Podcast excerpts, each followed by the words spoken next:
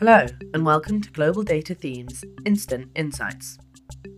At Global Data, we define a theme as something that keeps a CEO awake at night, as businesses that invest in important themes will succeed, and those that don't will fail.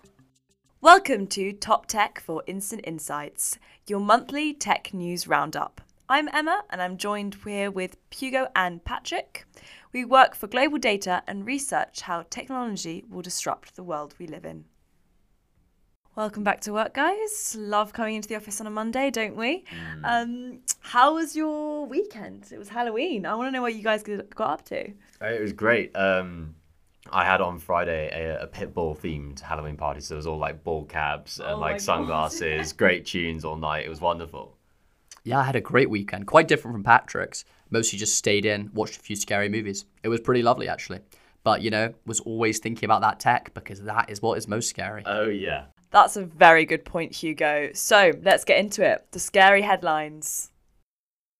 Now to our AI story of the month. Meta sees revenues increase 23% due to its successful research and development into AI ad tech, which has allowed them to partially overcome the latest privacy updates from Apple. Meanwhile, Alphabet's revenue increased 11% since last year. However, the tech conglomerate share price fell 9.5% when markets closed on Wednesday, the 25th of October, when company revenue was reported. This was likely caused by cloud computing revenue being lower than expectations. This is particularly interesting as Meta's earnings have historically mirrored Google. This divergence in Meta's favour demonstrates the impact that AI can have on company performance. Thank you, Hugo. Now on to our main headlines. The headlines. Chinese eVTOL company EHang became the first company in the world to receive an airworthiness certificate. Microsoft acquires Activision Blizzard for $68.7 billion. LinkedIn lays off almost 700 jobs. The FTC takes on Amazon, and OpenAI get an $86 billion valuation ahead of a potential IPO. Cisco plans to acquire Splunk, and Netflix raises subscription prices. besides having to pay more to finish watching Breaking Bad for the uh, third time, um, what top stories really struck out to you guys?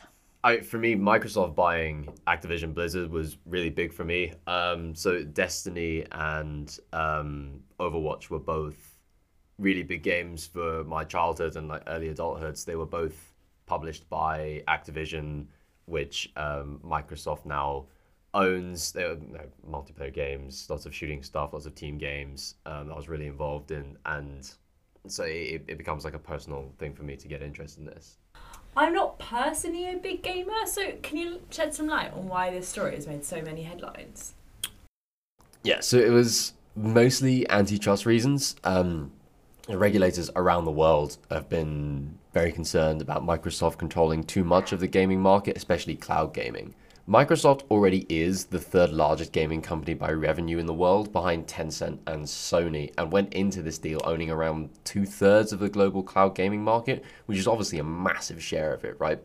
And so, owning one of the biggest gaming publishers with access to a huge library of intellectual property becomes a potential problem from the point of view of market competition. So it was the um, Competition and Markets Authority, the CMA in the UK, that was probably the biggest sticking point um, for this deal. Um, but American authorities were also getting involved, like the FTC, the Senate, the state of New York. They also had a problem, um, and so did the EU as well, as you might expect. Do you not think this deal potentially adds a lot to the industry? I noticed that you sort of mentioned the potential uh, drawbacks, but do you not think this could actually really help strengthen the industry? Uh, their cloud offering is huge, and it also makes the games more accessible. Um, perhaps this sort of marks the beginning of a new relationship dynamic between Microsoft and its big competitors. What do you think of this, uh, Patrick? I get by industry, uh, just to clarify, you mean gaming, right? The gaming industry. Yeah, yeah, yeah. Okay, cool. yeah, like I- I'm sure it'll have some benefits. Um, like cloud gaming certainly makes games way more accessible.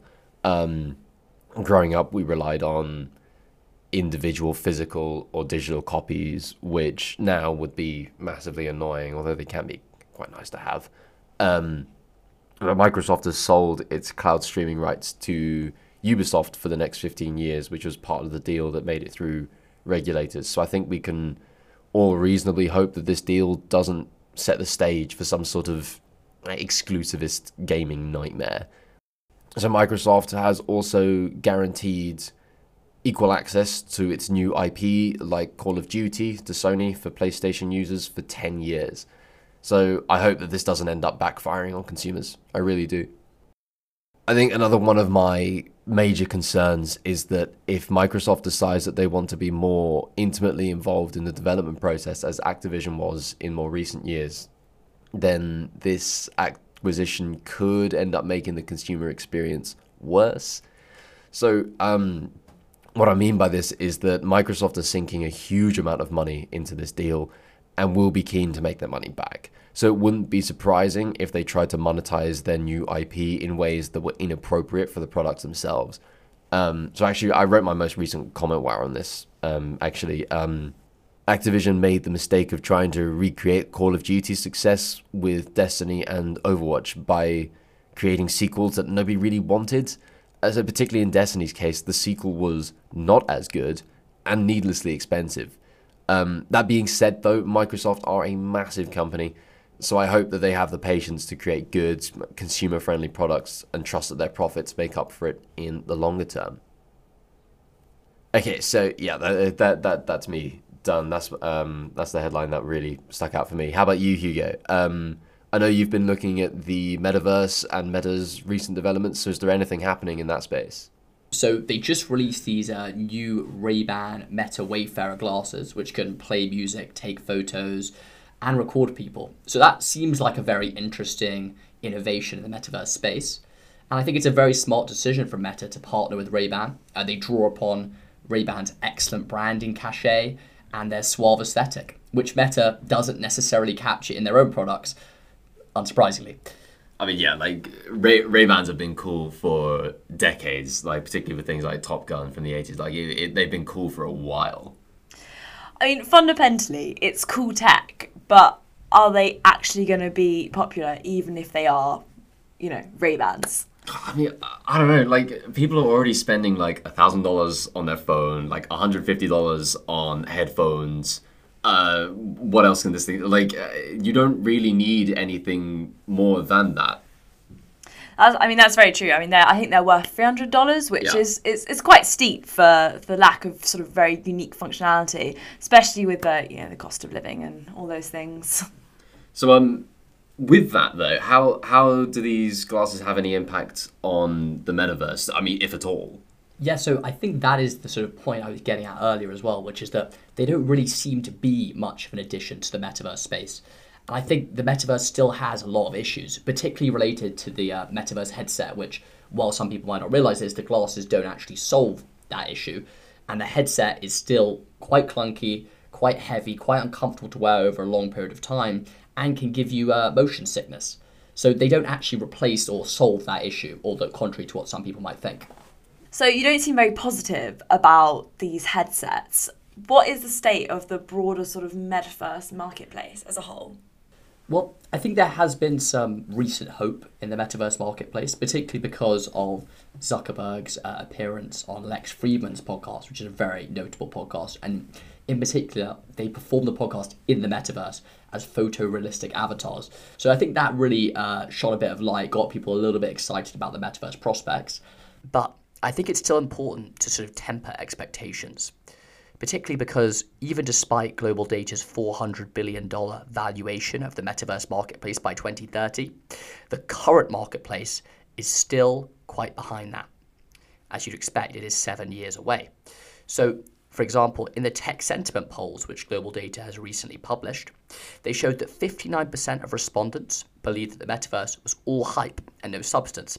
And I think that sort of indicative of the consumer sentiment across the metaverse marketplace and across public perception of how much the metaverse is really affecting them. However, I think it's also worth thinking about that it will really be the enterprise segments of the metaverse market rather than the consumer segments which will propel the metaverse forward to this sort of very large valuation. Maybe contrary to what maybe people might believe, it would be the current uh, makeup of the metaverse's success. So fundamentally, the Ray-Ban partnership with Meta is cool, and it's a potential insight into future consumer technology, which is quite exciting. But our focus should really be on the enterprise metaverse market segment if we want to really see where the future and growth in this will come from. Thanks, Hugo. Um, I think it will definitely be really important to watch what the metaverse space will be doing over the next coming years.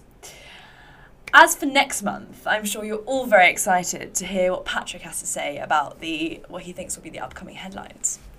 Yeah, thanks, guys. Um, in next month's top tech headlines, turkeys in North America will offer up AI generated alternatives to Thanksgiving shoppers in an attempt to save their own lives.